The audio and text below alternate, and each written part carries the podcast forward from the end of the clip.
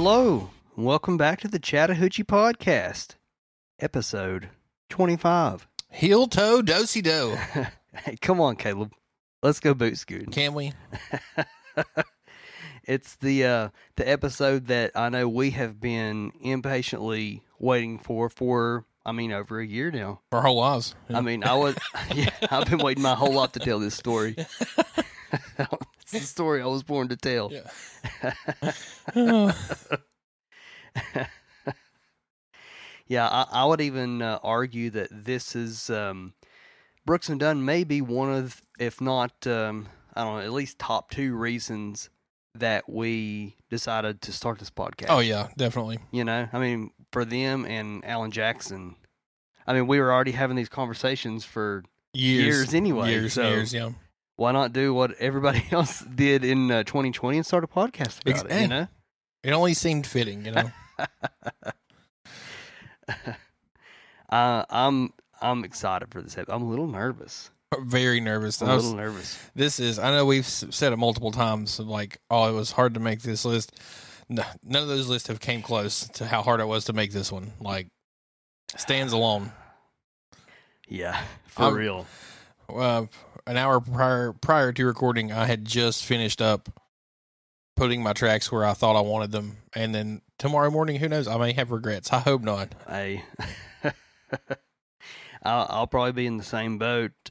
I finished mine up a couple days ago, but um, that was after we got the opportunity to catch them in concert, which we will get to at a you know down the road here a few minutes. Yeah. But um, yeah, I had to do a lot of switching. You know, a lot of sweating, a lot of praying. Just, Yeah, same. That's why I was holding out for the the live show because I knew if I did it beforehand, that everything on my list was going to bounce around comparatively to where it was before. And the same thing happened with like the Alan Jackson episode, episode one. If you guys haven't heard that, go back and you know start from start from where we started. You know, Maybe know, we should hit a reboot on that one. I feel like I could. Yeah, I feel like I've made some mistakes. I feel like I let. I feel like I let you down, cardboard AJ. he's looking in Yeah. disdain across the room. He's already upset because on, on this Brooks and Dunn episode, they're a duo that has a lot of hits. So, you know, we we put in for some permits, and we've got to prove that we'll uh, typically have five top tracks and three honorable mentions. Well, for this occasion and how difficult it was, we have five honorable mentions and five top tracks. He didn't want to sign the papers. His hands were tied, though. You know. Yeah, he's like, "Why didn't you boys do that for me?" And we we ran. In retrospect, maybe we should have, but Yeah, you know, at some point, I'm sure we will. We, I guarantee that we could do an Alan Reloaded yeah. and I'll just I'd love a to whole just set of songs. do some like B side episodes or something like pick out some tracks that aren't singles that we love. because there's going to be some uh, some tracks that we leave out today that I'm I'm not happy about. But what can you do? Yeah, know? it's going to hurt me. It's going to hurt you. It's going to hurt all y'all. But it's what you know. Make make your list. and Let us know what. Let, I want to know what you had to leave off and how much it hurt you because it's not easy. It, this is this is this is the hardest thing I've ever had to do in my Yeah. life. I'm still hurting from the last time. Man, episode 25. This Wow, feels this this is- this lined up perfectly with this episode. You know, it was meant to be. it feels like a uh, a milestone. But um, yeah, if you guys are listening to this on the day that it premieres, it is Monday, June twenty seventh. Caleb, would you like to talk about what happened in um, country music history on this day? I think I would. Uh, first of all, um, happy birthday to my mother. Oh, happy Yeah. birthday! Happy birthday! It's her. It's her birthday. She won't hear this because she still hasn't figured it out yet, but she will one of these Yeah. days. happy birthday, mom. I was gonna be like Uncle Kracker again. Uncle Kracker. Pat Green today just turns out awful suspicious, huh? Huh. Connecting the dots slowly but surely. I'm never letting go of that theory. I'll push it on you like a wave on wave.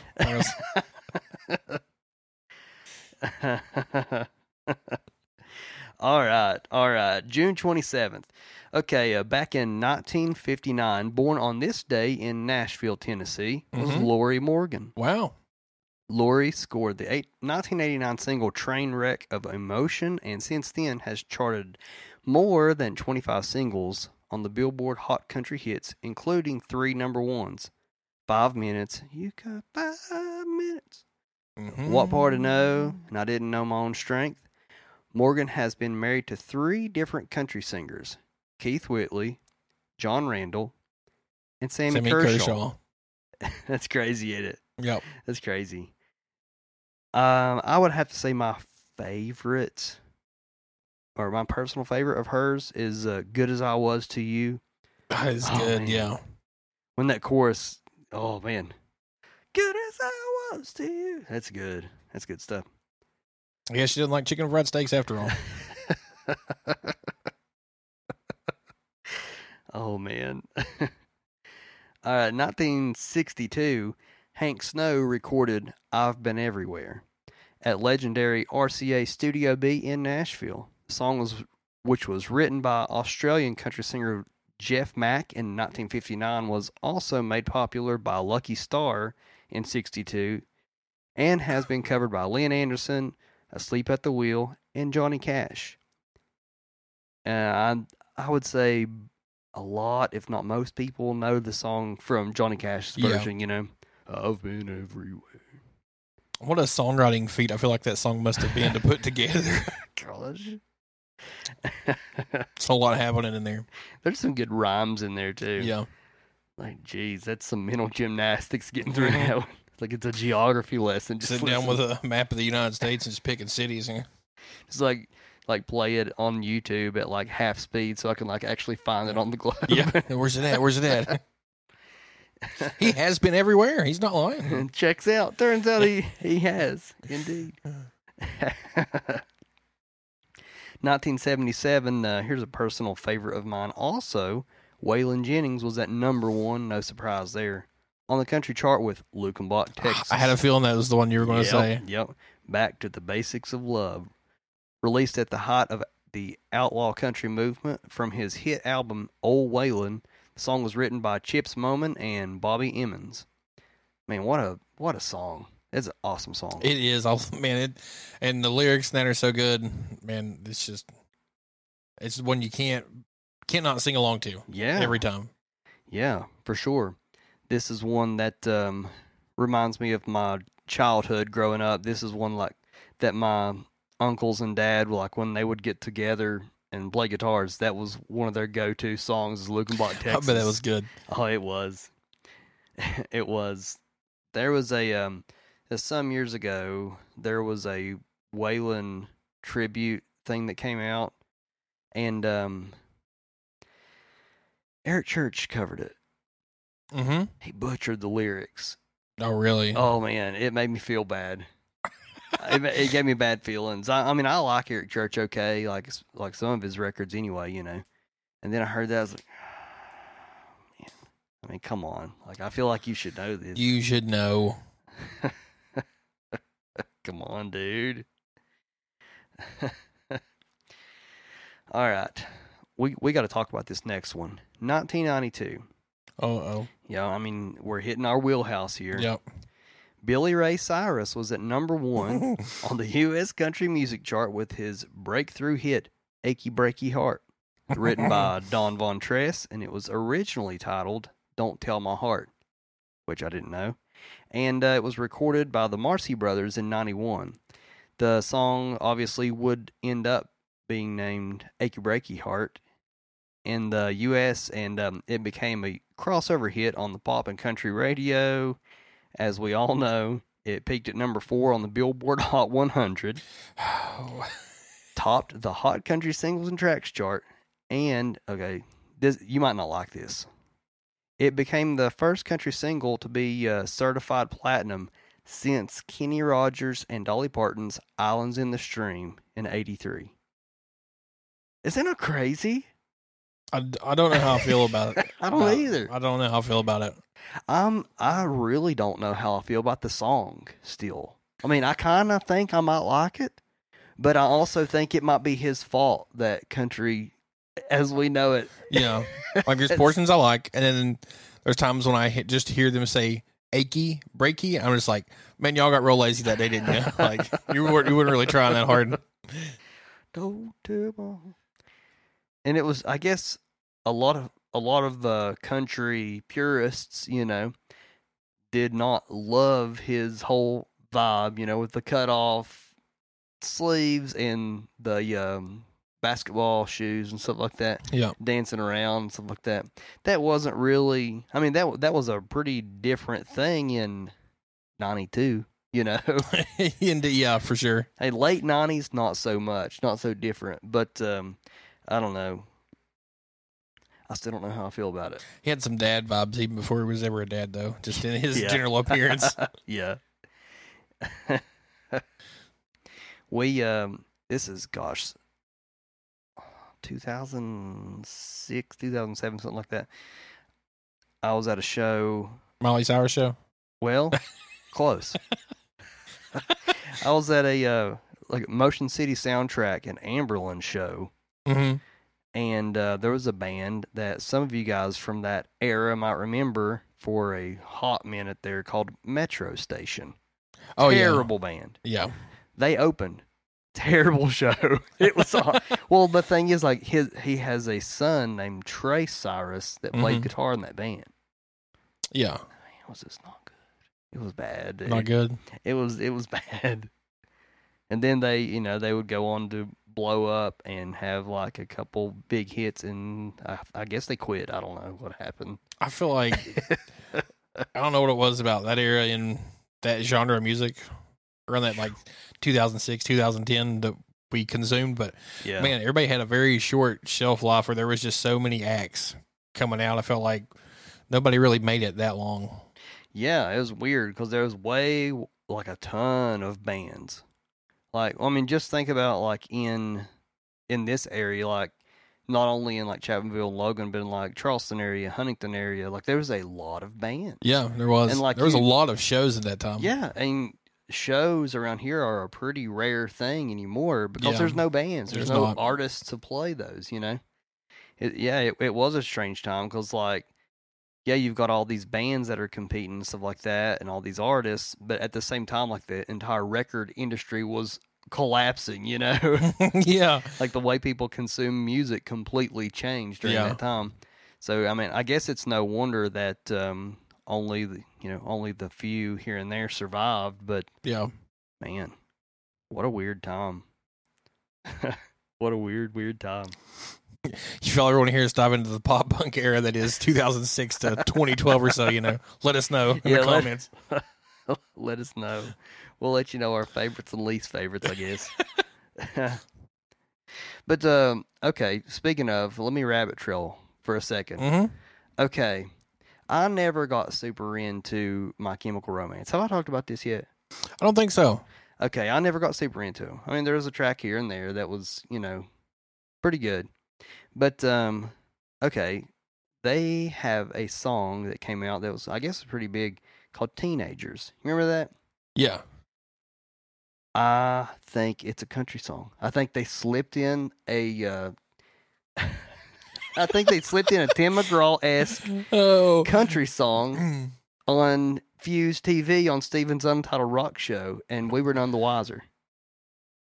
You know, they may have. Now, All I can hear now is I'm trying to hear what, think of what it would sound like if I heard Tim McGraw sing Teenagers. the riffs all throughout the song, even down to like the guitar solo. It sounds like something that that the guitarist would have worked like if when he was working through. I like it. I love it. It's like yeah. same vibes as Yeah, I very like it. I yeah. love it. Somebody do a mashup of those two songs real quick. Please. Yeah, I'm pretty sure they um they're like yeah nobody will know. nobody will know. Well, All right. That's a good connection. I like that one. we'll listen to it after this and uh, you can see for yourself. All right, I got one more for you. 1994. We've talked about this in the past as well. Common Thread, Songs of the Eagles, went triple platinum. The tribute album to the American rock band The Eagles features Clint Black, Alan Jackson, Yeah. Travis Tritt, Little Texas, John Anderson, Tanya Tucker, Vince Gill, Billy Dean, you know Billy the Kid. You remember that Yeah. song? Diamond Rio, Trisha Yearwood, Brooks and Dunn, and Lorrie Morgan. Yeah, still not on Spotify. That's what I was getting ready to say. Like, if anyone out there has, a, I don't know if it's an eight track, if it's a cassette, if it's a CD, like, if you got an extra one, can we have one? Because I would Please. love to have a copy of that. Yes. What was the uh, the Brooks and Dunn track on there? It's something random, like Against the Wind or something like that. Maybe. Oh, no, wait. Uh, I have to know. I'm going to come back to it before we end this episode because I want to. I'll have to know now. Yeah. Yeah, we talked about how uh, Travis Tritt saved uh, saved the Eagles' career and brought him back out of retirement. He got the band back together. It was him. Y'all need to stop and thank Travis. He was just taking it easy, and and next thing that you know, here here we are. There, I guess they're still still playing. 2022. All right, well, that's your country music history of June 27th. And by the way, it was Brooks and Dunn Best of My Love Oh, wow. against the Winds Bob Seger. Oh, okay. Oh, big Eagles guy, obviously. I like that their, their song "Stairway to Heaven."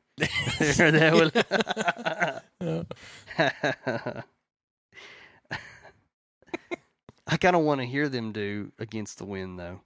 yeah. They do on um Ooh, On the King of the Hill soundtrack, Hill, yeah. yeah. Okay, that's why. That's why I'm making that connection. Okay. I'm gonna sidebar that for we should sidebar that for a future next time we do newer than nineties. Yeah. There's some pretty good tracks on there. There's a lot of good stuff on that. oh man, I need to go back and listen to that. It's been a minute. So not just just a few days ago, very few days ago, we were fortunate enough after waiting our entire lives that Brooks and Dunn came to town and we went and we saw and it was awesome. Oh my gosh, it was so good. Top three, maybe top two greatest Uh, yeah, concert show anything that I've ever witnessed in Yeah. my life. I think that definitely my top two of a lot of people I've seen is going to have to be um, Brooks and Dunn and Garth Brooks. Yeah, The absolutely. only the only way I think that the Brooks and Dunn experience could have been better is if they had just played for like another hour and a half yeah, just play. because they have such a catalog that you like you want you want to hear it all. Yes, yes, for real. And they did play. And you know, spoiler alert: we're going to be telling you the, a lot of their set list as we talk about Yeah. this. So if you plan on going to see the show, it won't ruin it for you Yeah. because it's you know it's just amazing. Maybe But- throw up some earmuffs for a minute, save yourself if you don't want if you don't want to know. I'm not going to tell you to fast forward through the show because I still want you to listen. you Yeah. but we're going to be talking about some some set list Yeah, choices. But man, what a show! yeah, They were everything that we had hoped they would be. You know, and I think they still kind of. I mean, they're obviously older now. They're like, I guess probably like 60 and 58 or something like that. But man, the it's a high energy show from Yeah. top to bottom. truly you could tell within like halfway through the first song that like everything you've seen on in video up at this point until seeing them live that they are masters of their craft. Like yes. they have put in the hours. They are yeah. certified masters of what they do. Man, they're just impressive. Yeah, their vocals are still stand up and they're outstanding performers. They Yeah. can play. Their band was phenomenal. Like, Yeah. Their band was great. Like especially like their drummer. Like, Golly. That dude was doing some what a fun job he's got. yeah. He had a gong He had a gong and he used it. and he used it. And Kix used it. And it was awesome. Were there any songs that they played that uh, number one that you didn't expect, or number two that you didn't like beforehand? I really did not expect to get to hear Honky Tonk Truth, That And- was a and I was so excited. Yes. That was like their third song, so like they were really trying to wind everybody up. yeah. They I can't. What did they play at the very first? They opened with "Brand New Man," Yeah, which and- I was hoping they would. which yeah was, was our guess on the Yeah. opener, and then the one I didn't expect was they followed that up with uh, "Mama Don't Get Dressed Up for Nothing" was the second one. Yeah, I think so. It was Yeah. right in there with uh, "Put a Girl in It," which they played well and everything. Still not my favorite song. just, just yeah, like it's a a good song, just not not in my top tracks for sure. I I didn't think they would play "Mama Don't Get Dressed Up for Nothing." I didn't either at first, but then like in retrospect, after the show, thinking about it, it kind of makes sense just for like a live setting Yeah. and getting there. Because like, let me tell you, when they played that song, like there were some moms in the crowd, Oh yeah. and they were they were getting wild. They were they were they feeling the didn't get environment. dressed up for nothing. No, no. Got dressed up for RD and Kix.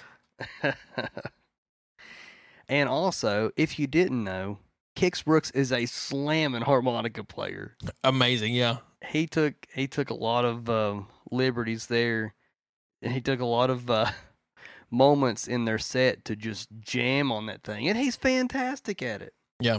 I mean, I know he played it, but I didn't know he was like like a savant of the harmonica. He you know? just picture up in shreds. Holy cow, man! Um, opinions on openers. Well, uh, okay, Tenille Townes played. Moving right along, um, Scotty McCreery played.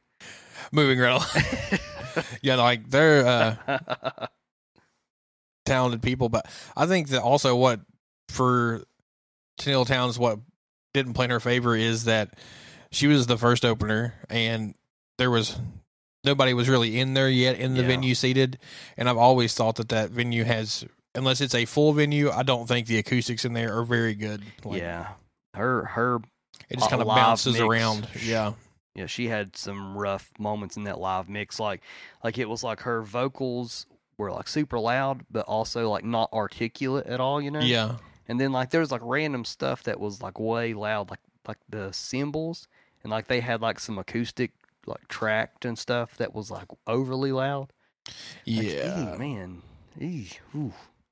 So not all that is you know her fault. Band was good. yeah very talented Yeah, the band was good. Scotty McCreery's band was great. He's a Yeah. good singer. he's just the I guess the songs he writes or the music Yeah. he puts out is just not maybe for me, but Right. it right. was for me. I found it so forgettable that I had to look up his name again today because I just didn't. I honestly didn't remember. I was like, who was he? Johnny. Johnny, John Jacob Jingle Hunter Schmidt. now he did have a segment, and I feel like that that was probably kind of formulated to play to be, I I guess, a little more relevant on this tour Yeah, because it's obviously a lot of '90s country fans in there, you know. yeah, But he played like a whole section. His set it was a pretty long set, but anyway, he played a. Um, long, long- too long for me for waiting on Yeah. Brooks and Dunn. yeah, yeah, he was. Um, well, they they played like a string of songs, and it, it was almost like snippets of songs. It wasn't like front to back song, but it was like a classic country section. And had he done that the entire time, that would have been fantastic. That was awesome, yeah, because he did like uh, what Randy Travis, Forever and Ever Amen, Yeah, um, Grundy County Auction. Grundy County. And listen, let me tell you, I never have I ever experienced this or known, but like how what however many people that that venue houses, hearing that many people sing Grundy County Auction in unison together is one of the most beautiful things Yeah. I've ever heard in my whole life. That was I never knew it would be beautiful, but it was it was amazing. it was good. That was cool. He did uh, "Hello, Darling," which is cool because he has like the, the ability to do like the low voice kind Yeah. of thing. You know, He's that's all I remembered about him before that moment. You know, that Yeah. he did like the low voice thing. But yeah, they did um, "Check Yes or No," which was good. Yeah. you know, nice nod to George Strait. He's got, I guess, he's got like that that newer song about George Strait songs or something like that. But um, yeah, they they did that. There's there's some good ones in there. Well, at least going past the day that will be past the era of Brooks and Dunn in this series. But I, you know, I think we were so um, anxious about doing this episode and sad about doing it because after it happens, it's happened. Yeah, But we still got King George. That's a That's there's a true. big plus. that's true. That's another pillar Yeah. of country music. Yes. yeah, that's that gives us something to look forward to. Our lives aren't meaningless after all. yeah, that um so the opening uh I guess the opening bands we were just really it, it I don't think it would have unless it was another 90s country favorite of ours, I don't think we would have liked pretty much anybody Yeah, that much because we were just so anxious for the the main event, you know. literally since I'm like I was four or five years old and heard Brooks and Dunn for the first time, and be like, well, this would be cool to go to. Yeah.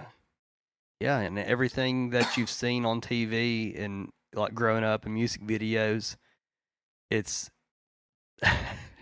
Look, these guys they are, are that in Yeah. real life still yet. Yeah, 30 years later, you know. Gosh, they're they were so good. They had um this gig like their stage like setup and lighting and stuff like that. I usually don't like even care that much about like the production side of it, you know. But like they had this gigantic LED screen like behind the stage and it was awesome. it was so awesome. Listen, if if y'all have been to the show, when they do Neon Moon, no spoiler there. You know they're going to play Oh, Neon yeah, Moon, obviously. but it's just like a scenic mountainscape at night, and then they like impose uh, Ronnie's face over that. And to me, I just couldn't get past it. I feel like he looked like Mufasa, Foreman in the sky, In the talking stars. to Simba. Yeah, just singing Neon Moon to Yeah. It was a beautiful, a beautiful, beautiful Yeah. sight. was everything I ever wanted. It man, it, that was that was so cool, and like every background had like something to do, kind of like with like it like coincided with whatever songs they were doing, stuff like that. It was it was an experience, you know. Yeah. Like they had on a few songs, they had like this outline of a like a cowboy, like you could see his hat and stuff like that. Like this is just the coolest. This Yeah. is the absolute coolest. Never will forget.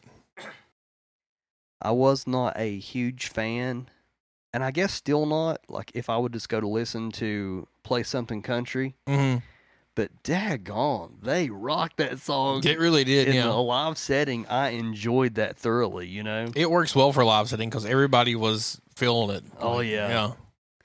yeah. just like uh, like you were talking about Grundy County auction, hearing everybody in the whole place go ah ooh, Ooh. it was cool. That was good. Yeah, one of the post '90s songs that I was weirdly hoping for and didn't get was "Hillbilly Deluxe." I Hillbilly Never liked that song initially when it came out, but Yeah. over the years, I don't know what it is, but it's just it's got a hold of me.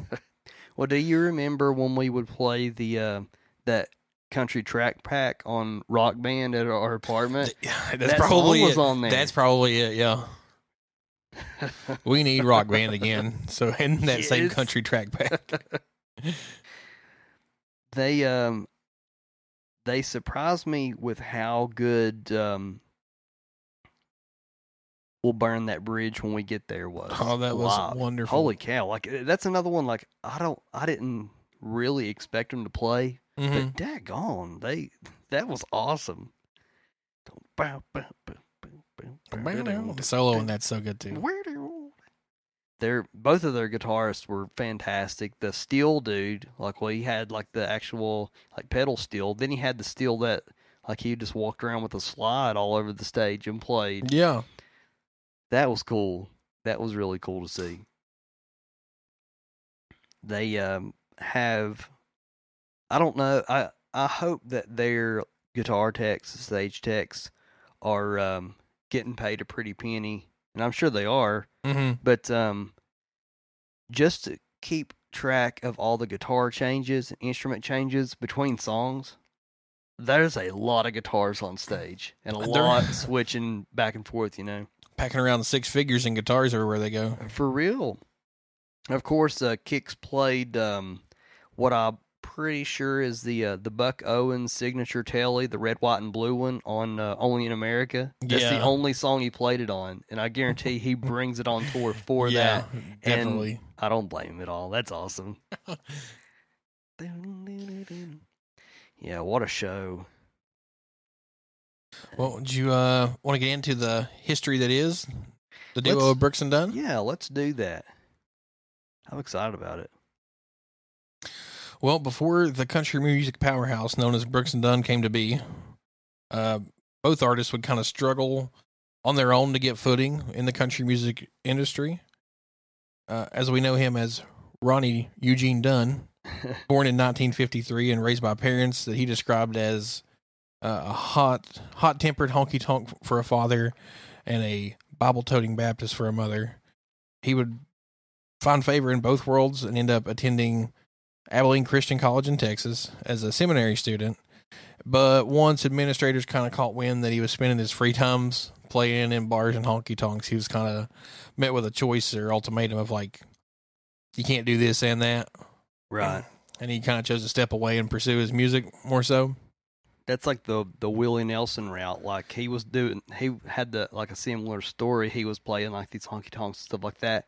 But then he was also teaching Sunday school at this church.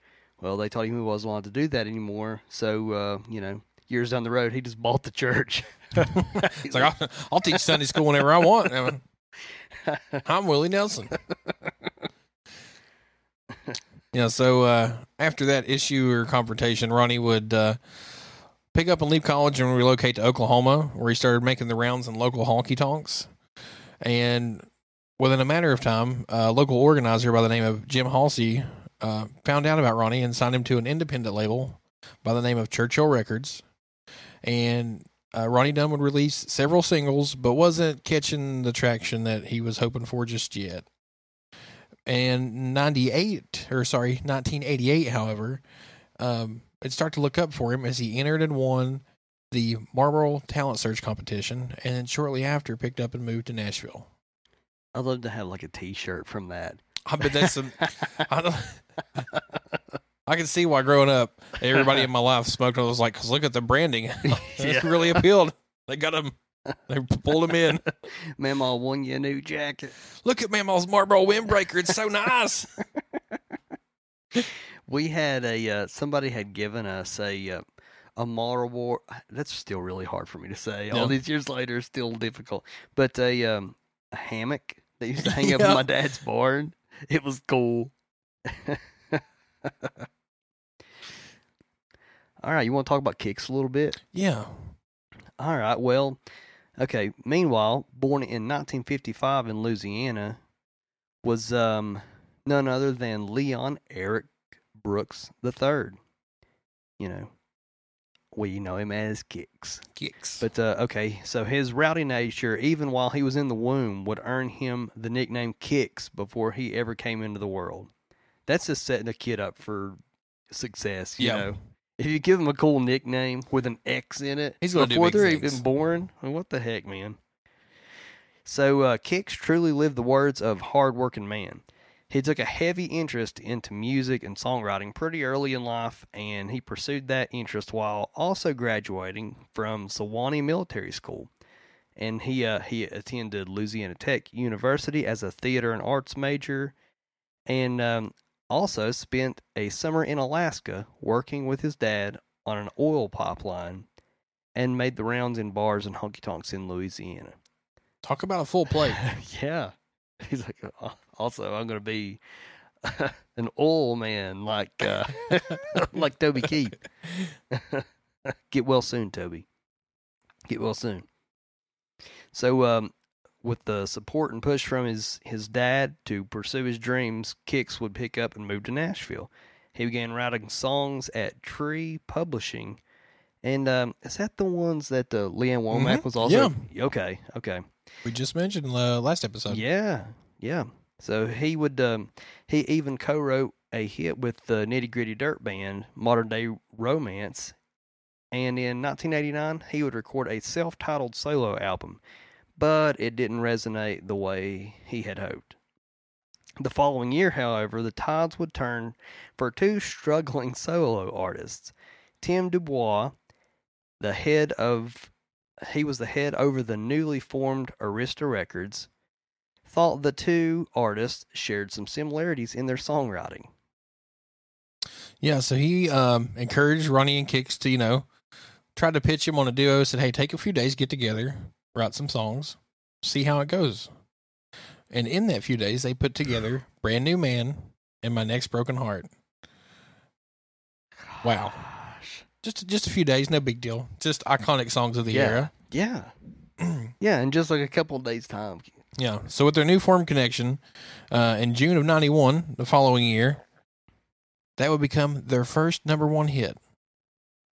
And two months later, they would release their debut album, which could contain four consecutive number one hits. That's crazy. That is so crazy. They were the first duo or group to have their first four singles all be number ones ever. And we're talking about them coming onto the scene just as the Judds are leaving the scene Right. as the top country music duo. Right. Right. So wow. And you know, Brooks and Dunn, they held that title for I don't even know how many years, but Yeah. I mean that's just like a given, you know.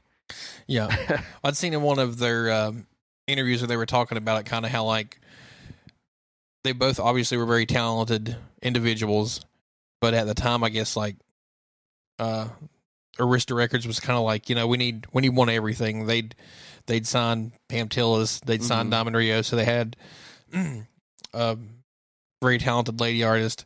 They had a band. They just signed Alan Jackson. They had their you know boy boy wonder uh, to forefront for their male artist, and they were looking for a duo. And they kind of realized that there was like, hey, there's a there's a space to be filled. The Judds Yeah. are just did their farewell tour. Right. How you, what do y'all think about doing this? And man, talk about just being like these two guys kind of right right similar. I think that they'd be paired well together, and it just you think? Yeah. putting that magic together and watching Yeah. it blossom. Dang. That that dude deserves a lot of credit for making that happen. Yeah. So hear me out. I got a crazy idea. Like that's what I want on my tombstone. If I'm that dude, you know, got Brooks and Dunn together. You're welcome. You're welcome, world.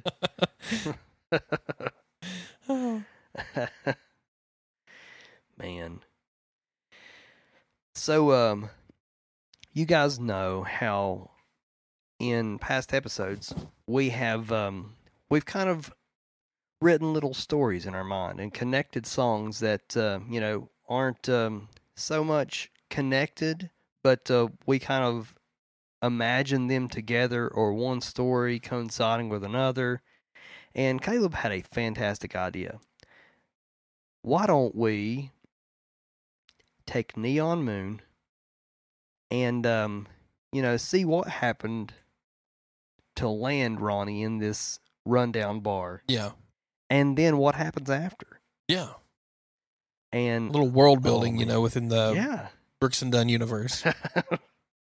ever since he uh, he sent me this idea, I've been excited because I love these. This yeah. is so much it's, fun it's for me. really cool and fun. And there's with- artists like them that just have a plethora of songs to pick from. Like you can really, whatever you want the story to be, you can, you can make it happen.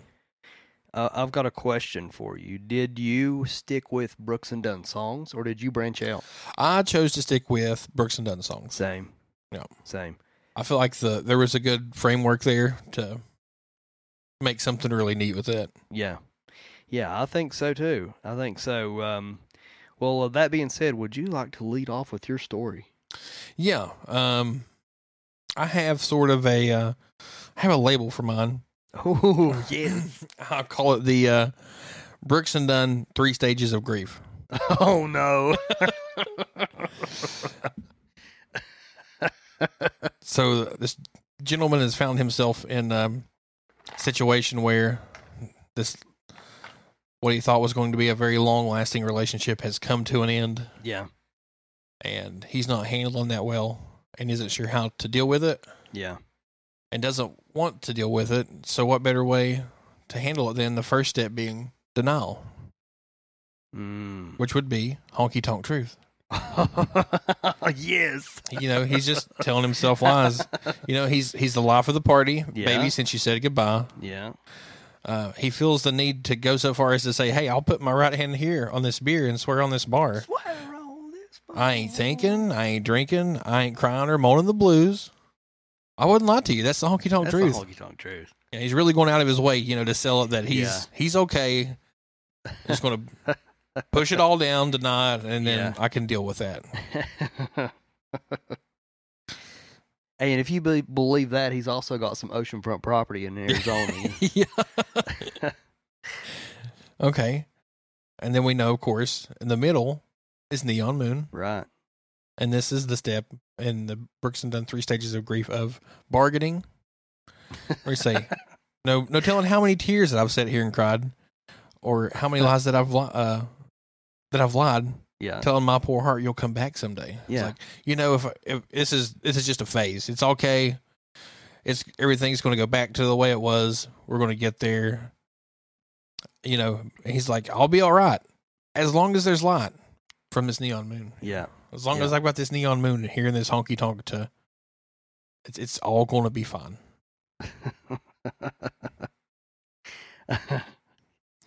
And then the third, the third and final stage, acceptance, yeah. whiskey under the bridge. Hey, it ain't no big deal. Yeah, it ain't no big deal. It's Just okay. Under the bridge. Yeah, there's not a heart that ain't been broken or a lie that ain't been spoken. A shattered dream that brand new love can't fix. You know, he's on the mend. He's accepted it. He's moving forward. In all those nights of drinking, finally got him thinking, heartache is just a waste of time. He's been burned. he's been cheated, but it ain't no big deal. You know, it's it's just Ain't whiskey no under the bridge. deal. It's just whiskey under the bridge. I love it. I love it. It makes so much sense. yeah. I feel like it, there was a few other options that I was like, Yeah. this could work, and there's a lot of things that you can make work with this, but I was like, this is this is it, you know. He's he's moving through the steps and the stages. and He's, he's getting got through it. Yeah, He's getting better all the time. yeah, I, you know, I honestly kind of love that song. it's really good. Yeah, that's a post '90s, but it's a I good one. think right. Yeah, But that's that's a good song. or it might have been on Getting on the fringes. the. Well, I started similar similarly to you, but I ended somewhere vastly different. Okay, I'm excited. Okay, so so just like you said at the beginning, we're going to cover a little little bit of denial. Yeah, So she's left him. Okay, we've established that. He establishes it, you know, several times down the road here. But um I started my story with that ain't no way to go. oh man, know, you just open up a lipstick letter across the mirror this morning. can't be done Said good. goodbye, baby. Left Left without warning. like a thief in the night. Just ran away with his heart. So you know he starts there, and then uh, and obviously you probably know the song, but um, he's just talking about how it, he's kind of in disbelief. He's kind of shocked that it happened, and kind of shocked at the way it happened. Must be a bad dream, right? Yeah, yeah. hey, don't you think that he deserves to hear her say goodbye? I do. Yeah. personally. You know, to speak my truth, my honky tonk truth. so you know that ain't no way to go. And you know, after he kind of gets through this, the rant of this song, and I guess he has to accept it sooner or later.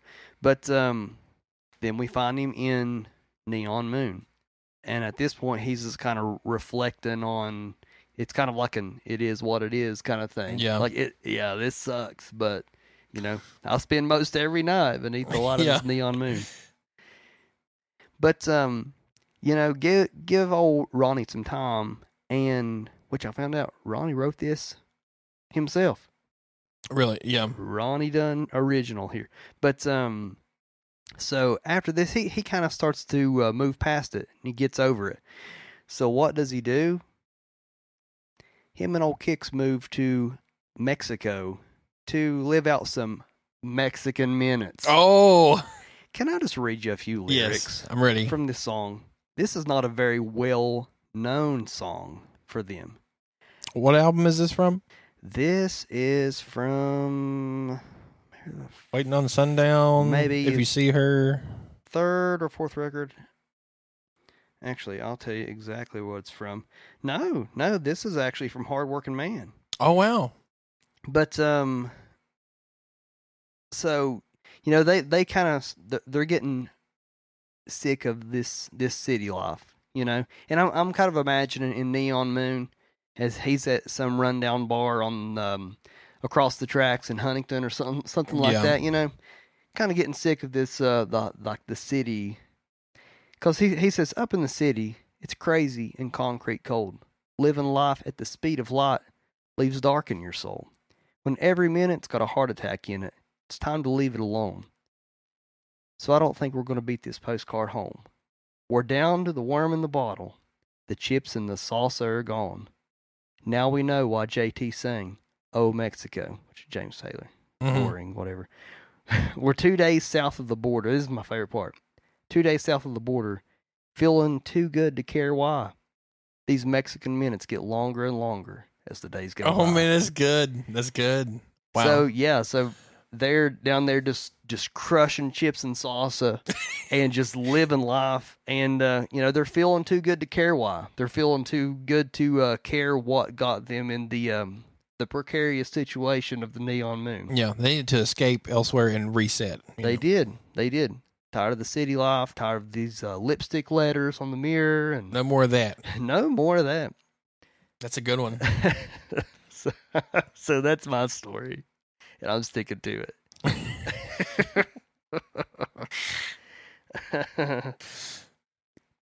Yeah, so I think that um, also going forward this week with this episode and looking on the socials, uh, we want to know if you've been thinking about this while we're talking about it. Y'all got a before and after the neon moon. You know what? What's the story that you would tell? We Uh, would love to. We'd hear love to know. We'll probably drop a post at some point and ask you all to to pitch yours out there because it's just a really cool way to talk about Brooks and Dunn songs and think about how they could interweave or work together. because you kind of wonder if they have done the same thing.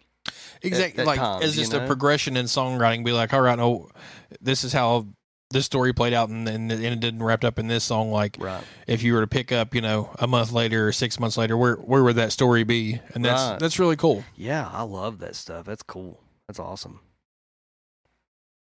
Might end up in Mexico. You never No. know. Two days south of the border. And if you Oh, need to know how to handle grief, just lean on Brooks and Dunn.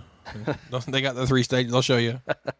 I mean, they're going to add to it a little bit, but that's okay. You, you'll forgive them. We'll have to start. We should start doing that uh, more often yes. with other artists. Yeah, I like that. Two days south of the border. I, there several weeks ago when I was um just kind of beginning my my song search and my the the first version, the first draft of my playlist, which was like thirty songs long, obviously, you know. But um Mexican minutes, I I was walking around and driving around singing the line "the chips and the salsa are gone" over and over because it's so good. But that one line, it it's so it's so good. Did you um uncover any like cool tidbits or random stuff you didn't know about Brooks and Dunn and leading up to this or researching for this episode? You know, not so much. Not so much. I I kind of just stuck with what I what I knew to be true in my heart about Brooks and Dunn. You know, yeah. just for them on um, you know last Thursday for them to just um, solidify everything that I've ever Yeah. known about Brooks and Dunn. You know, I watched a few uh, interviews, like either them as a pair or them separately, or even Yeah. like Kicks interviewing Ronnie on his Yeah. his show. And there was just some uh, some neat stuff overall I talked about. But I guess like at the point when they dropped the album and the album was steadily climbing up the charts, uh-huh. and they were playing like bars and honky talks, and then also at some point, you know, like Reba's like, "Hey, we think you're all are good. Do you want to come play?" And I think that oh yeah, Reba kind of got the vibe that they were about to blow up, and yeah, they had she went to them on on their tour and was like, "Hey, we think y'all real special, and you got what it takes, and we want to we want to double your pay." Man, just being like, "Oh, there, it's about to happen any day yeah. now." Holy cow, they've got a couple really good songs with Reba. Yeah, and Kix was talking about on that um, tour with Reba. I can't remember the exact number, but it was over 25, but that tour was so big that they had between buses and uh, trucks out there just hauling equipment, like 25 vehicles out on the road for that show. That's insane. That's a convoy. Yeah. Ronnie's like, yeah, he's like, nobody made a lot of money that tour, but it was a heck of a show. Gosh, I bet it was. Take me back. Imagine.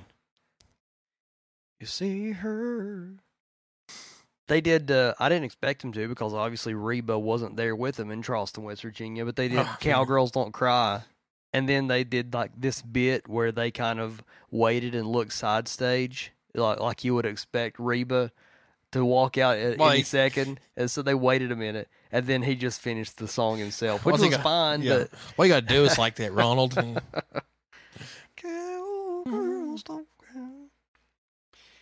Man, How, what percentage of the people in that uh, venue do you think were crying during that song? uh, thirty-five to forty-five percent. Yeah, easily, yeah. Something I would like to mention before we're really just stalling because we don't have to. We don't have to get into our talk yeah, tracks. We're right there. Yes, this, this is hard, but um, I would like to mention the um, the show that Kix Brooks had called Steak Out with Kix Brooks, where he goes to steakhouses across America in search of the greatest steak, and it's awesome. It- Yeah. we we watched several is and it came out several years ago. I don't know where to find it. It might be on like Amazon or something like that. But uh, the show itself is fantastic because it's this Kix Brooks eating steak and Well- talking about it. Well, somewhere down there, I know he raises um, cattle for said purpose. So Yeah, we need to find out how we can get our hands on one of those Kix Brooks steaks. Need. Kix Brooks steak. Gosh, yeah. That if you can find that, and it might even be on YouTube. I don't know, but it's worth a watch. If you're a need to big Kix that. Brooks fan, it's worth a watch. well, Caleb, I think we're going to be forced to at this Oh, point. gosh, I'm not ready.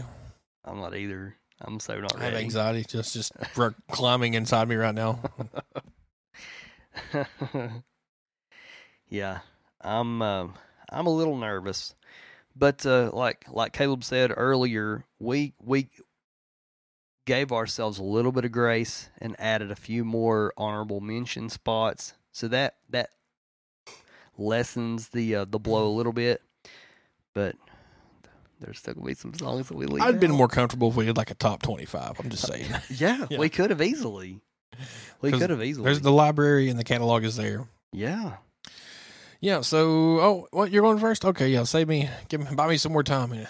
Yeah. Okay. Okay. I'll I'll pull the band-aid off here. Yeah. All right. So my number ten, because we're going all the way up to ten on this time. My top tracks. My first honorable mention. My next broken heart. Ooh, it's good. Working on my next broken heart. I'm going to try to be very understanding of your selections because I This know is how hard. this is very difficult. This is so hard. I thought, man. Next broken heart at number 10. Eh. Yep, from uh, Brand New Man, one of the uh, many, many great songs on that that first record. That it's it's unbelievable. Mm-hmm. Just going back and looking at the track listing for their first two records, you know, Yeah. gosh, like we could have picked all of our songs from the first two records. I, I could have You picked. know? Yeah, I could almost picked all my songs from the first record if I really wanted. Like, there's yeah, that's such a good album. yeah. I love the um, and this this is one I had to kick a song off of my list for this after we saw them the other night because Mhm. they killed this song live. It was Yeah. so much fun. Do you do you want to share what you had to kick off yet, or you want to wait till after? We can wait until after Okay. because there's a couple tracks we're going to talk about. Yeah, same, same. Unless it's changed a bit. yeah. Yeah, this song they played it pretty early in the set. My face hurt from Just the joy. pure joy. I smiled the entire thing and sang my little heart out.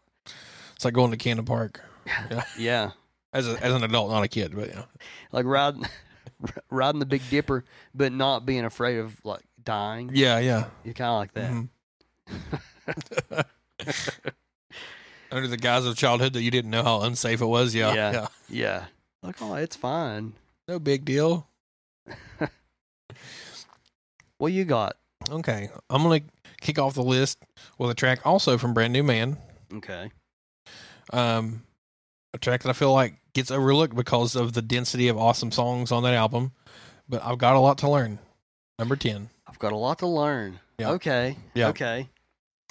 It's um, I think it's, I think it could be up there with a sad honky tonk song, the like Yeah. just equally on par with Neon Moon, but Neon Moon's on that album and that song blew up, and I think people never got the chance to truly take in. I've got a lot to learn. Right. I just love like it. That was a song I almost considered for our before and after also Yeah. because it kind of talks about Amelia in the first verse like these honky tonks and bright lights used to thrill me. I'd paint the town and stumble through the door, Yeah. but now there's no one listening for my footsteps, Ooh. and it's winding down to one more night alone. Dang. That's like similar vibes to um the uh, Vince Gill when I call your name. Yeah, yeah, Oh my gosh. I like the sound of that. yeah, um, yeah. If that's one like if you've if you missed that one on your playthroughs of brand brand new man, go back and spin that one. It's Worth your I time. will. I hundred percent will. This just gets harder. yeah, yeah, gets yeah. All right. Up to number nine, my next honorable mention. Honky Tonk Truth. Excuse me, sir. What number nine? Well, this song, um, I will say, initially, it was not on my list. It was on the playlist, but it wasn't in the top tracks. It wasn't Uh-huh. in the honorable mentions. But this song, I can't get it out of my head. I can't stop listening to it. We've watched the music video a handful of times. yeah, It's if you haven't watched the music video for Honky Tonk Truth, it's it's amazing. But then after we we saw him play it the other night, and then them like tell because it, it, if you haven't seen it and you haven't heard the song and stuff like that, Dale Earnhardt Senior is in the video, and it's awesome. It I, it doesn't make a ton of sense that he's in it, but he is, and it's awesome. yeah. That's that's what you really need to know. and just hearing like how like I think it was like directly followed that song Kix went into uh, you're to miss me when I'm gone yeah. and he talked about how um how Dale like wore him out on that song. He loved that song. And like they did, I think it's a really cool thing that they have with him. Like they had like, you know, close friendship and Yeah. everything. And they now they have like this story of him like being in their video and like hanging out with him stuff like that. I think that's cool. It is neat. You know. So yeah. I mean, I wouldn't lie to you. That's honky tonk truth. And it's a great song. and it's number nine. nine. I know. I know. It's okay. I understand. Only so many spots. Number nine for me. This one's from the 1994 record "Waiting on Sundown," and their seventh number one single. She's not the cheating kind. That song is incredible. Yeah, It's an incredible song. yeah, And I had to leave it off my list. yeah. It, it came close to not making it. It was it was neck and neck there. I won't lie. She's been cheated one too many times. Yeah, I just one of the things I love most about them is is just the energy I guess that they have as um, singers and songwriters and performers. Man, Ronnie just sells whatever he's singing so well. Yes. and he really does in this song like when he just like really lets go there for a minute and hollers um like when that first verse goes into she's come to dance a dance or two and do no tell 'em what by the time the night is through Bow now. yeah and another thing that i love about this one deeply is the solo because it's it's very much an 80s rock solo Yeah. in a country music song The guitars on that song, front to back, man, like Yeah. top to bottom, are great. Like even that, that little intro that has the dual guitars, the what a song! Yeah. man. what a song! so good And I know that's pretty far down there, but I I, under, I get it. Yeah. I understand. yeah I understand. I feel your pain here. It happens. All right, moving on. Man. okay. Number eight from Hardworking Man. No surprise there. That ain't no way to go.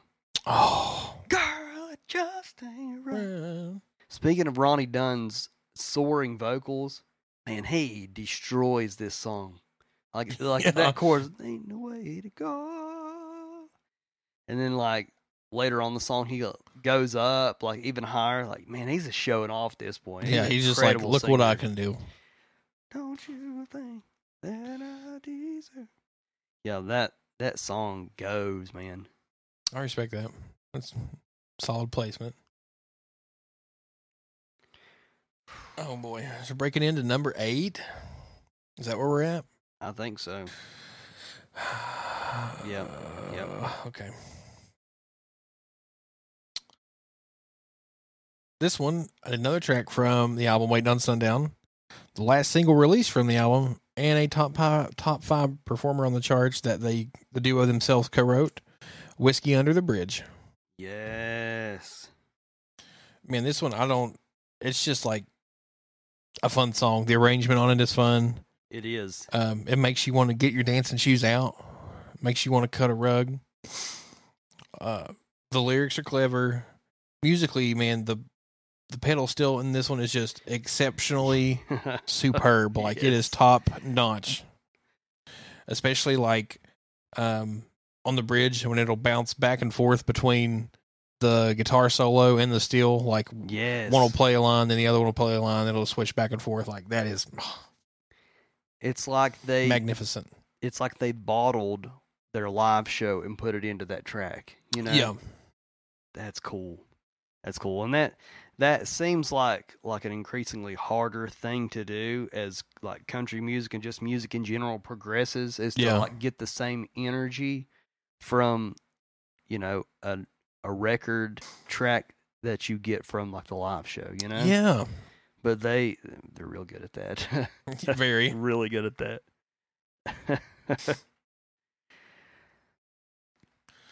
What you got next? All right, number seven. I don't know how you're gonna feel about this being where it's at, but hardworking man. Mm, Hardworking man, mm. still hard. I'll I'll put a pin in it. I don't know what's to come. yeah, yeah. Hardworking man.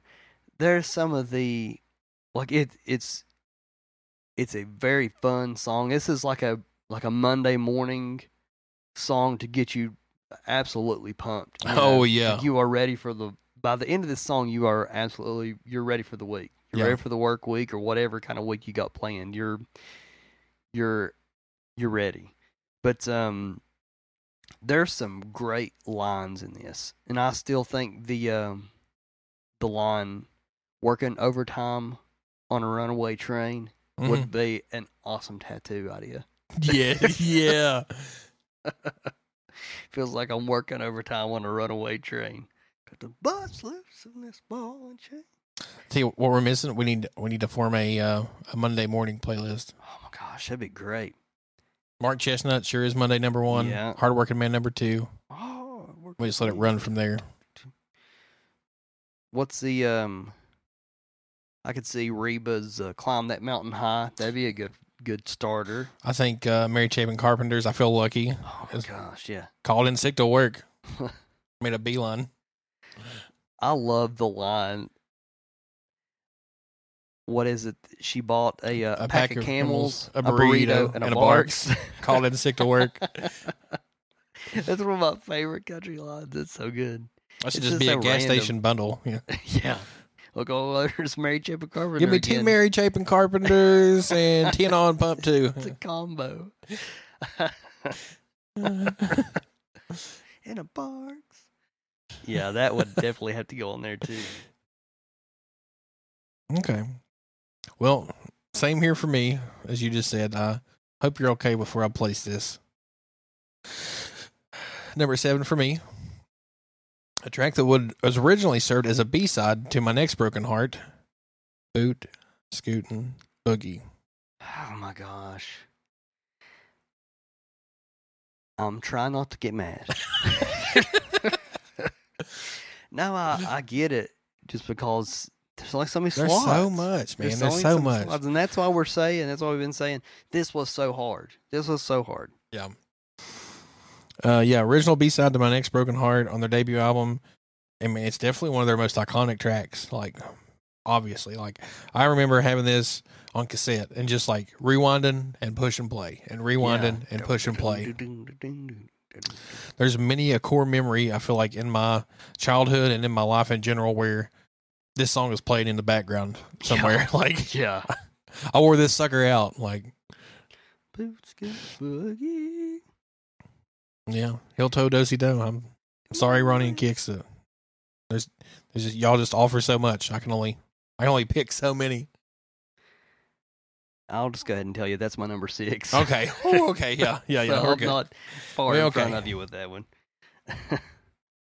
yeah, boot scooting boogie is just like that's it has to be like one of the biggest not only 90s country songs of all time but like one of the biggest country songs period Yeah. you know like that's that's probably one of those like a lot of garth stuff that kind of transcended the genre of just country that's probably like a globally known song Would know? like people line dance as much today if this song didn't come out in the '90s? You know, like I don't think it kind of was responsible for a revival in line dancing at its time. Yeah. We have, um, me and Kelsey have recently gotten into a little bit of line dancing ourselves, and it is so much fun. Yeah. I'm not good at dancing of any kind, but um, it's it's very much fun. So um, if you guys have any um, tips for us, if you have any um, good study material on making me better at it, feel free to send it our way because we're just getting started. And but I, I want to find one that is uh, possible for me to to boot scoot and boogie. You know. Yeah. yeah. Oh. Yes, yeah, that's my that's my number six. Okay. Incredible song. Like my my kids even love this song. Yeah. You know, it's just an awesome, awesome, fun song. All right. We got one more honorable mention here. It's me.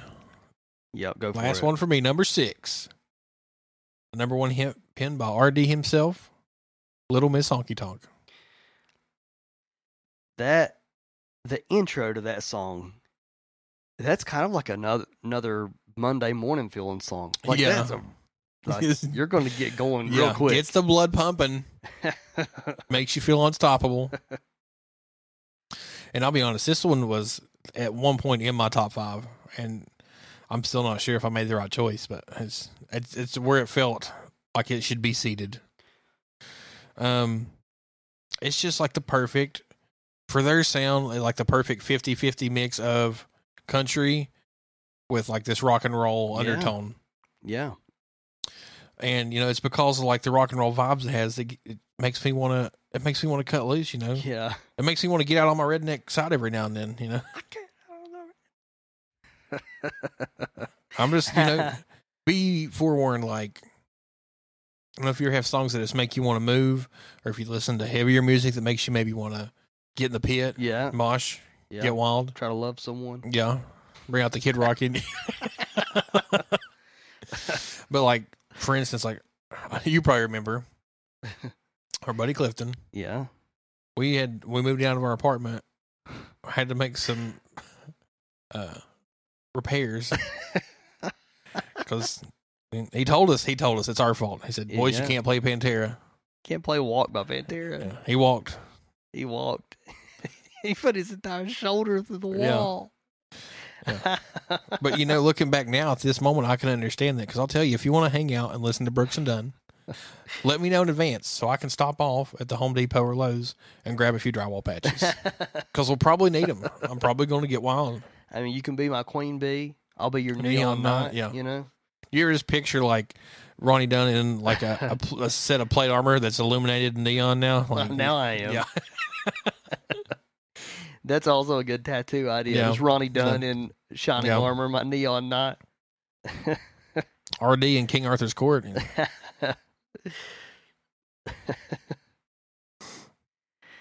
Man, oh man. Well, we're down to our actual actual top tracks. I don't know. What, I don't know what to expect. I don't know if we're gonna line up at all here. We might, but uh, we I don't know. We may. We may. So far, we have not. A Little close on that last one, but all right, all right. Here we go. You want to you want to swap here? Let me Go ta- ahead. Yeah. Go. Give you Give me a break, man. Yeah. Just- so you're just sweating there. Whew. All right. Top tracks. Number five for me, one you've already mentioned. Honky Tonk Truth. That's a honky tonk truth. Yeah. This one that peaked at number three on the charts.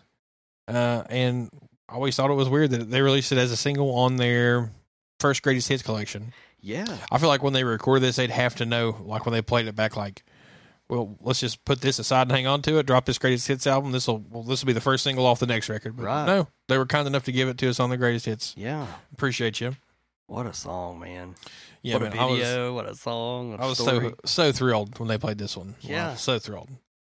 Um, catchy in every way, and just like that, um, like that lyrical hook of "I put my right hand here on this beer and swear on this bar." Yeah. That's like it's just clever. I love it. Love Yeah. it. and just the energy he brings to that line, like he's just man, Rodney standalone.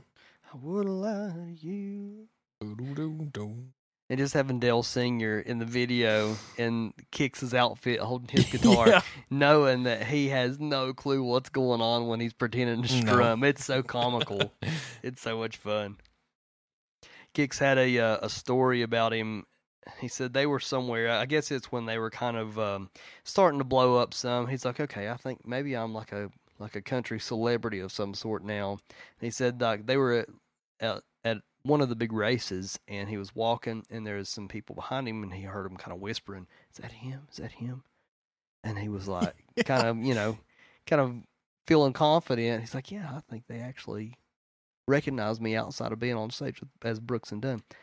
And they finally saw him, and the one said, "That's not Earnhardt." Yeah.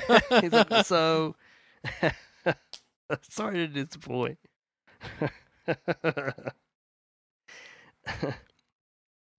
All right.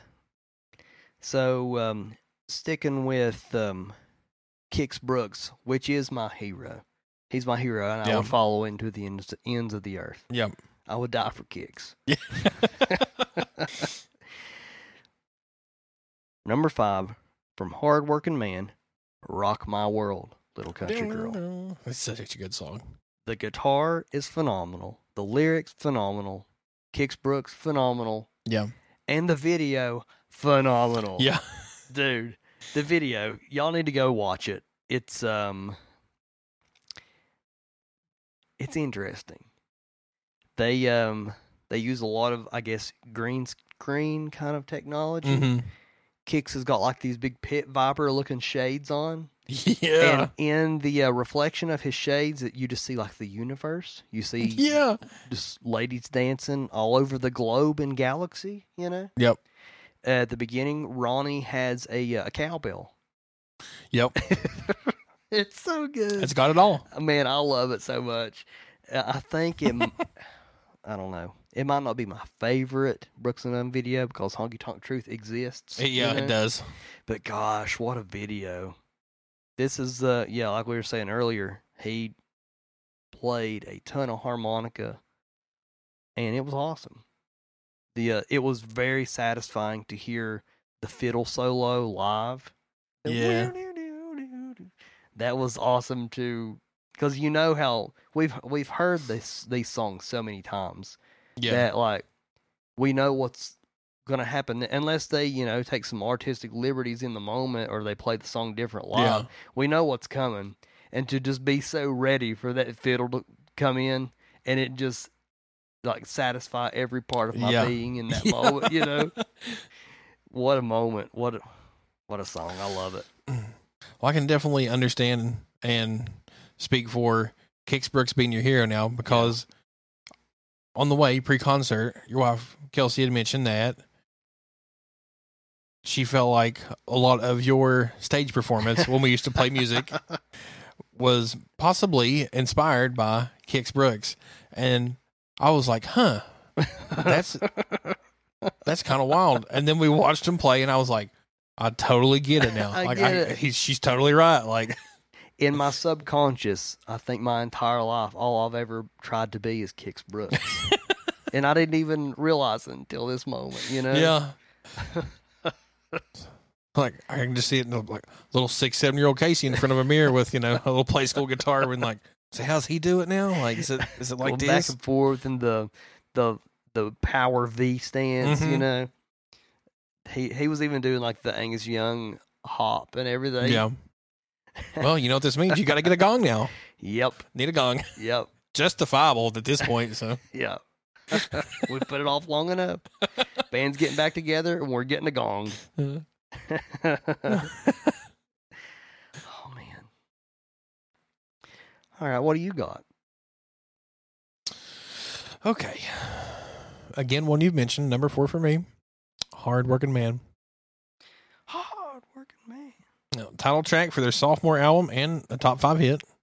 I really thought that one would be a number one, honestly. But Yeah. I mean, from the get go on this one, like uh, you're hooked. The riff's catchy. It just builds from there and keeps building and becomes more and more epic. Um, standout points for me in this one is probably before the second verse. There's just like uh, alternating piano and fiddle solos Yeah. that are whoa, yeah, amazing, wonderful. And then one of my favorite parts, and probably my favorite line in this song overall, is when we learn about Ronnie Dunn's business hours, or should I say, business hours, business, because that's all he's about from nine to five. he he's one that um, you know if a coach like a football coach would um, you know talk about his work ethic as they often do with players they'd be like you know Ronnie's you know first one in locker room last one Now, out nothing but business from nothing nine to five. business nine to five Hard working man. Uh, he's got it all on the line. You know, he's he's wanting a piece of that promised land. yeah yeah even though he turns around and you know spends his pay on some weekend beauty Yeah, you know beauty. gosh I love Him. You might every now and then he might get wild and you might see him carrying on with Cadillac cuties. But yeah I mean business nine to five. Those aren't business hours. hard hard man okay, now I'm start. We're starting to get to the point where I'm getting really curious about Yeah, where this is going. tacks here. Okay. All right. Number four for me. A little bit of a slow jam from Waiting on Sundown. You're going to miss me when I'm gone. So good. I love it. I love it so much, and it brought me so much joy to see them play it live. Yeah. But, um, I mean, if you guys didn't know before, yeah, like if you know me outside of the podcast, you know that that me and Caleb are both gigantic Brooks and Dunn fans, have been forever, you know. Yeah. But and Kix Brooks, obviously. But um I have always leaned just as as much towards the Kix songs Yeah. as I, you know, and the Ronnie songs. But um yeah, I love the song. I think it's just a fantastic kind of cowboy song. The the steel guitar throughout just kind of carries it. It's It just something about the steel guitar and sad songs that just really sell the sadness. Like, like it's the the interest like the instrument that cries. yeah, You know? It it sounds like tears Yeah. coming out of my face. yeah. It'll make them come out of your face. Yeah. Yeah, man, I, I I just I love that song. There's so many good lines, and like it's one of those that um, and I'll talk about this again here in a few minutes. But it's one of those songs where like you could take out like whole verses of the song and it'd still be a spectacular Oh, yeah. song. You know, it's just it's just so good. So yeah, I'm still hurting from the last time you walked on this heart of mine. What you got? What's next? you know, maybe that's why the Kentucky Headhunter said to walk softly on this heart of mine. Uh, maybe so. maybe. Never thought about it. Yeah. There's another story. Another story. Another story for another day. Yeah. Oh, top three here? Yeah, we're here, man. Oh, shoo. Okay. Well, I'll continue the trend. You had two Kix Brooks songs in a row here on your five and four. You know, I did. I did. Well, I'm going to continue that trend with my number three, Okay. Lost and Found.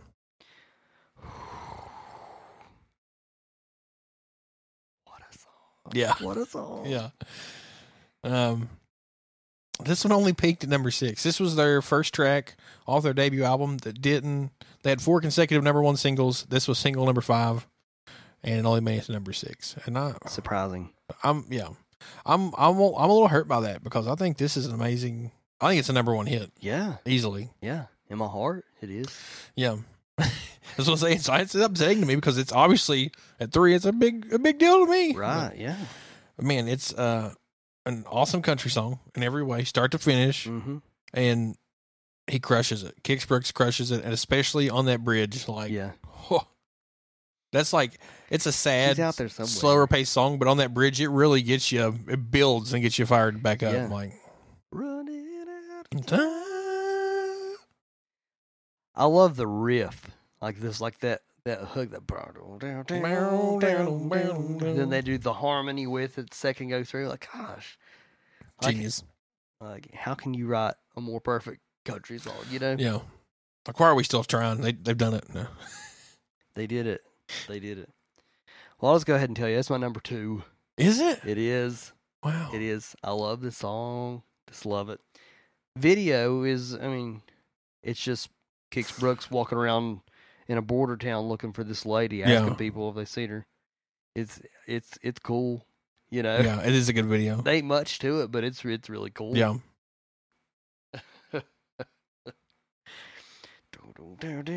Oh wait, did you did you give me your three? What was your three? I didn't. Yeah. I didn't. Oh my gosh, I'm I'm skipping songs, man. I'm tore all to pieces. I can understand completely. My nerves are tore up. Yeah. I'm tore up, well, okay. friend. Well, let's go back to number three here. Brand new man. Mhm. That song will that'll that'll put some lead in your pencil. yeah, What a song, man! Yeah. that's It's as good as a cup of coffee in the morning.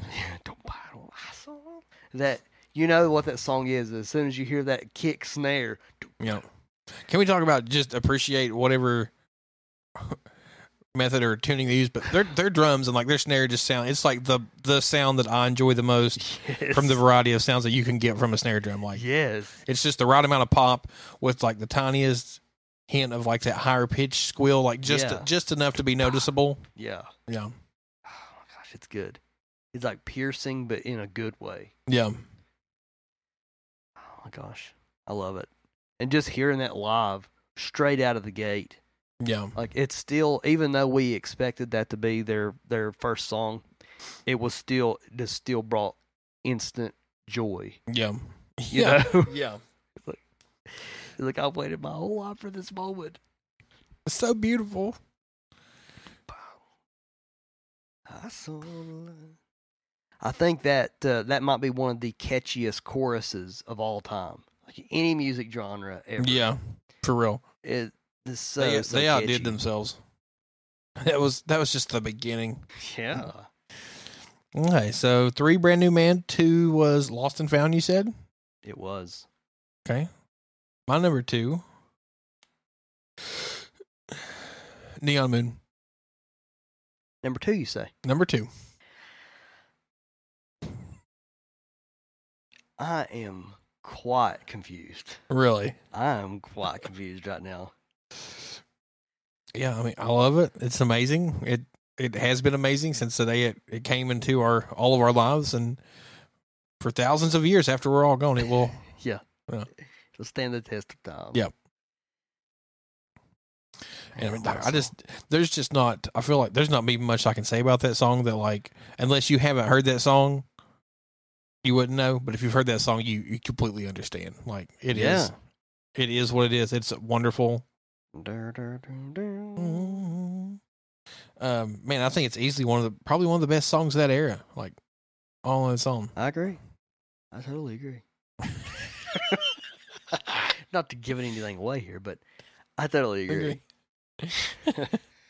You say that one didn't make your list? No. yeah, but I will. Uh, well, I, you want what's your number one?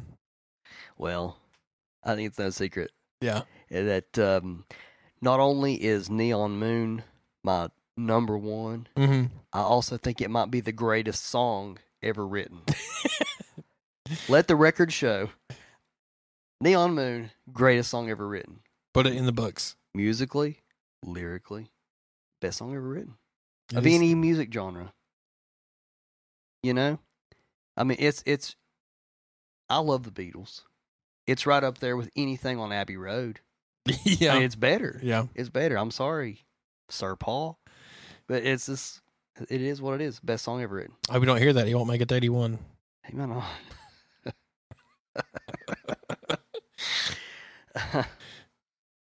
yeah. Yeah, Ne- Neon Moon. My favorite song easily and best song ever written. I, I can I can understand. That is the high point of recorded music as we know it. That song. What like I'll, I'll I'll get into it in a minute, but yeah, same same. Yep. Yep.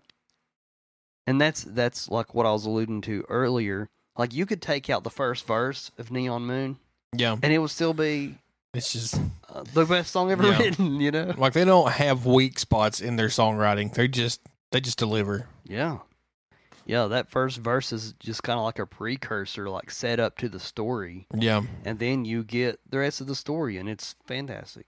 Each line greater than the last. all right. You have me very confused. I'm sorry. Very confused. It's been a stressful week or two while we've worked on this. Number one for me was number one for them. Brand new man. Brand new man. Yeah. I can't I can't argue with you on Yeah. that. just so you you just previously said like how catchy and immediately like the song pulls you in with the way it's set up and this for me this is my number one because this for me as a kid this was a song that made me fall in love with brooks and dunn Yeah. Yeah. like it's when you have on cassette like if you rewind all the way back and hit play like that's the first thing you're greeted with is that snap pop Yeah. and then they just going into the riff and you're like what have i discovered today and who can i share this with Share it with the world. i'm going to kindergarten tomorrow and telling everybody like this is awesome I saw the light up. What a catchy chorus, Yeah. dude. Holy cow. yeah just big in your face energy for a song and i'll just a really at that time a, a very different and awesomely unique take on talking about love in a country song i feel like i feel like it was Yeah. just well done and clever the way they pieced that together Yeah. of like the transformation of him being like you know i always used to love him and leave him Oh, Uh, brag about my- yeah man it's i love it it makes me happy thinking about it Yeah. Like we've literally like we were talking about smiling at the concerts all the time. We've just been sitting here smiling and talking about Brooks and Dunn still Yeah. yet today. Yeah. Uh, for real. It's beautiful. They're beautiful. I'm truly thankful to have been alive in a time where I could experience like people talk about, you know, like like huge times of music like the sixties and seventies Yeah. and being around and seeing artists like the Eagles and Fleetwood Mac and Hendrix and like getting to experience Bob Seger, experience those Right. while they're happening in its time. And that's really how I feel about growing up and listening to Brooks and Dunn. Yeah. Like, I just feel like it's such a big part of my childhood in my life. Yeah. Like, how blessed are we to have gotten the opportunity to see them live Yeah. You know? like, I'm like, as a, adults that could appreciate yeah. everything that they've was- done for country music. I was thinking about that when we were at the show. I was like, man, like, six year old me would think I was the coolest dude ever right now because Yeah. it's like, you what? You got to see them. That's so cool. Like, Yeah. and just them as artists and what they've given us like if it's a happy song if it's a sad song no matter the content it just makes me happy to hear brooks and dunn songs Yeah. I was um we were talking to my parents about it like the next day. And um okay, and this is something that they have failed to tell me my entire life. okay They said, "Oh yeah, we saw them with Aaron Tippin back in the day." huh what Yeah. Yeah, they saw Aaron Tippin open for Brooks and Dunn years ago. When? I don't, I don't, I don't, I don't It would have had to have been 91 or later, right? Yeah, you'd think. They didn't think the two year old Casey Gore wanted to go. Oh, and it doesn't stop there. My mother, happy birthday, mommy. My mother recently told us the story of the time she was 12 years old Mm-hmm. and got to witness Dolly Parton live at Camden Park. I was like, and I was like, and you failed to. I mean, you didn't think that your son that has a uh, a country music podcast would be interested in this fact. And the story, yeah, this experience. And uh, she she said she also saw like Dolly on her bus, like without a wig on, which very few people have. You know, Yeah. like oh, and you just failed to mention this until you know this moment in my life as a 33 year old man. What else? What else are you hiding? Yeah. Who else have you yeah. seen? Who else did you see? Did you meet uh, I don't know John F. Kennedy or Yeah. something crazy? like what the heck? Who else? Like any, anybody else that you uh, you guys have seen that you, uh, which I know that they um they saw Waylon one time too, which I did know that that happened. Pretty jealous about it, but daggone. Wow. Brooks and Dunn, Aaron Tippin in his prime, Dolly Parton. But we saw Brooks and Dunn in the year of our Lord 2022, and it was amazing. Oh, 10 out of 10. I'll speak about this for the rest of my life. Yeah, same. Yeah. we saw, I mean, we saw Garth together several years back, and which that you know that's a high point of concerts for me as well. You know, because we both grew up loving Garth, listened to all things Garth, but um, I don't know, this one was just something else. Yeah. You know, this one brought me to like a another, a whole other level of joy. Yeah. You know, To to quote George, King George, I said, Dad, this could be the best day of my life. he wrote that about the day that he met Ronnie Dunn Yeah. and Kix Brooks at first. Yeah.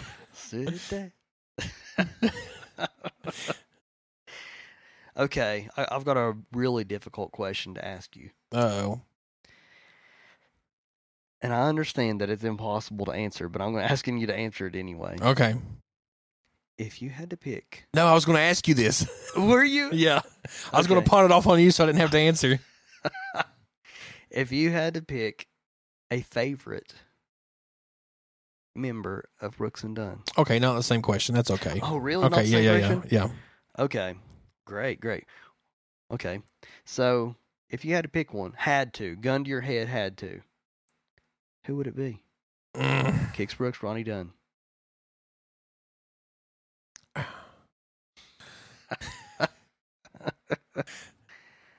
Well, I was going to have two children. You asked me to pick between those. Like, that'd be easier, maybe. I don't know. Jeez. Maybe. Um, they're both so wonderful. I, I think I'm I'm I'm a man that's going to lean towards RD, I understand. like 51, 49 percent, like Yeah. very very close. See, I'm the same way, but with Kix. Yeah, 5149. It's like that Avett Brothers song that um, when he asks their dad, like, I wonder which brother is better, which one our parents love the most. yeah, But he said, you know, he loves you and he's proud of you both in so many different ways. That's Yeah. way, that's kind of the yeah. That's how I feel. I love them. I'm proud of them both in so many different So ways. many different ways. and they're just like they're. um It's a hard pick too because they're two very different yeah, performers, you know. right. But man, they together, wow. Somehow the greatest tag team in Yeah. the history of the world. Yeah. You know. okay, so I'm curious what the question is you're going to ask me now. Well, this is a question that I have um, answered before. I think we did this uh, when we were first starting Okay. as a Instagram poll, maybe. And let's just say the Chiefs stood alone. Okay. But I think now that I've, see, it's hard because my opinion may now have changed where I've seen them live. But you can only listen to one duo for the rest of your life, or you can only have one? Is it the Judds or is it Brooks and Dunn? Brooks and Dunn. Yeah. That easy? And it ain't it ain't easy, but You said it pretty quickly and confidently. um, I think they might be my favorite country artist. Yeah. Okay. Yeah, I can see that. I think they're my favorite. But I mean, when it comes to duos, the Judds are right behind them. You know, Yeah, it's neck and neck. that's that's a difficult that's that's a difficult question. We answered in so many different ways. It's a toughie. Yeah. Okay. Here's another impossible question for you. We're Okay. just going to ask impossible questions here. You might not want to answer this. I might not want to answer this. Okay. If you had to, okay, here's a dumb hypothetical. Just say with Brooks and Dunn and Alan Jackson, one of these artists' entire catalog will be deleted forever. You'll never get to listen to it again. But you get to save one or the other. Which one you picking? Who am I saving? Yeah, Alan Jackson or Brooks and Dunn? AJ. Saving AJ? Yeah. Yeah, and Cardboard Alan is looking him down like, buddy, Yeah. you better You answer better- this the right way. You want to walk out of here tonight without a paper cut? but man, I don't. I just uh, like that's where it started for me. Like, it was uh, that Yeah. when that came out, like so fundamentally a part of me as a little human that was four years old that knew all the words to Chattahoochee. yeah. Yeah. It's Who really took a, a burger and a grape snow cone at face value, but like, hey, pretty good night, I guess. You know, I guess. Pretty good. yeah, Pretty good. yeah. But yeah, like I was also like snow cones and burgers. So yeah, cool. me and Alan, one and the same. Yeah, thumbs up, AJ. but yeah, like man, that was that's like that's just what started. That was the first thing I'd heard was that the opening riff of Chattahoochee. Down it. That was just like, man, it was just infectious. I was like, I, I want to hear more of these sounds. I think I would probably answer in the same way if I'm thinking like full body of work, Yeah, like entire catalog. You know, yeah, if I had to save one or the other, hmm I would either say, you know, just shoot me, yeah, so I don't have to pick, or or I'm picking Alan. But like the like the way you were with Chattahoochee is kind of how I I am with um chasing that neon rainbow. yeah. you know, same same difference for me, I guess. It played a role, you know. So I hope I'm never put in that position because I hate to have to choose. I'd shoot Toby twice from the office, not Keith. not Keith, not Keith. Get better soon, Toby. Yeah. Get well soon. Oh, Man, we've had a good time tonight. truly. We hope that you guys have um, also enjoyed. I I know that you guys are going to have some um, some strong opinions, and that's fine. That's fine. I don't think we've had an episode with stronger opinions than the Reba episode. Oddly, Yeah. like people had a lot of feelings about the songs that we left out on Reba. I mean, and Alan Jackson. Yeah. But um, but yeah, I think this one there's going to be several songs mentioned that we didn't cover tonight. You know. Yeah. And y'all bring your, you know, you got strong opinions, bring them to the conversation. Let let us know what your top tracks are. I want to I want We'll to add hear it to the list. Yeah, we'll add them on there. do it's just more bricks done that we all get to enjoy. yeah on this ever growing Chattahoochee top tracks playlist on Spotify, which Yeah. you can find. And um, yeah, yeah, definitely let us know what we missed, what we um. I mean, you can write us a strongly worded letter if you want. That's fine. Send us a DM, put in the comment section on any of the socials. But yeah, we want to know what you guys think. Yeah, just keep in mind we also follow those uh RD business hours 9 to 5. No. Not a minute before. And if y'all haven't yet, you know, uh, take a minute while you're finishing up this episode or getting ready to listen to your next podcast or whatever else. Stop and leave us a review. We would love it. Please and thanks. Yeah. I- I've heard that it does wonders for your show getting in front of more people. Yeah. If you have uh, more, you know, sterling reviews. Yep. And um, yeah, yeah. Please do that. Don't give us like a three star rating. It's dumb. If you're gonna give us a rating, give us five stars. Five stars, man, or at least four or above. Don't give a three. Three. You might as well say you have no opinion on the show whatsoever. Yeah. Was- yeah. You're like, like, did you listen to like three minutes and turn it off because you didn't accidentally like you accidentally clicked on the show? Didn't Yeah. mean to. I mean, you don't have to let us know about that.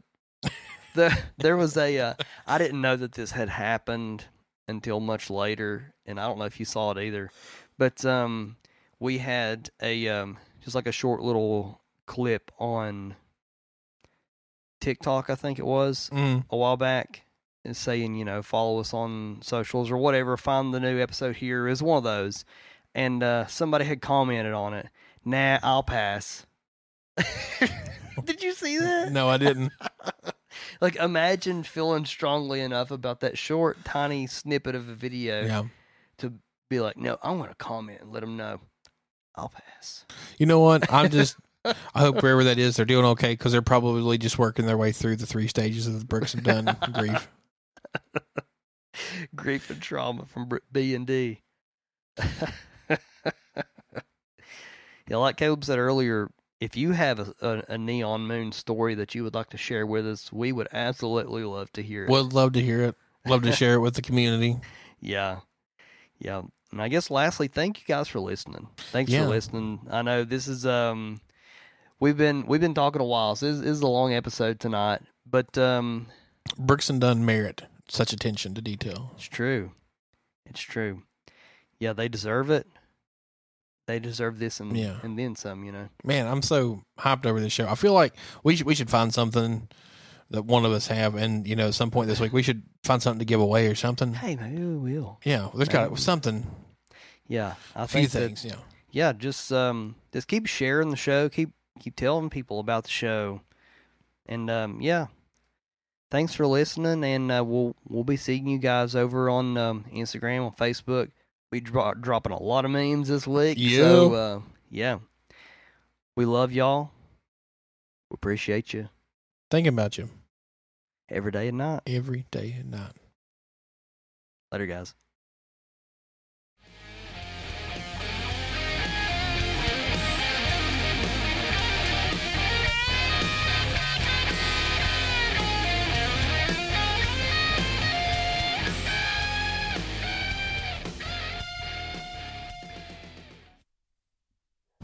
Hey, it's closing time, man.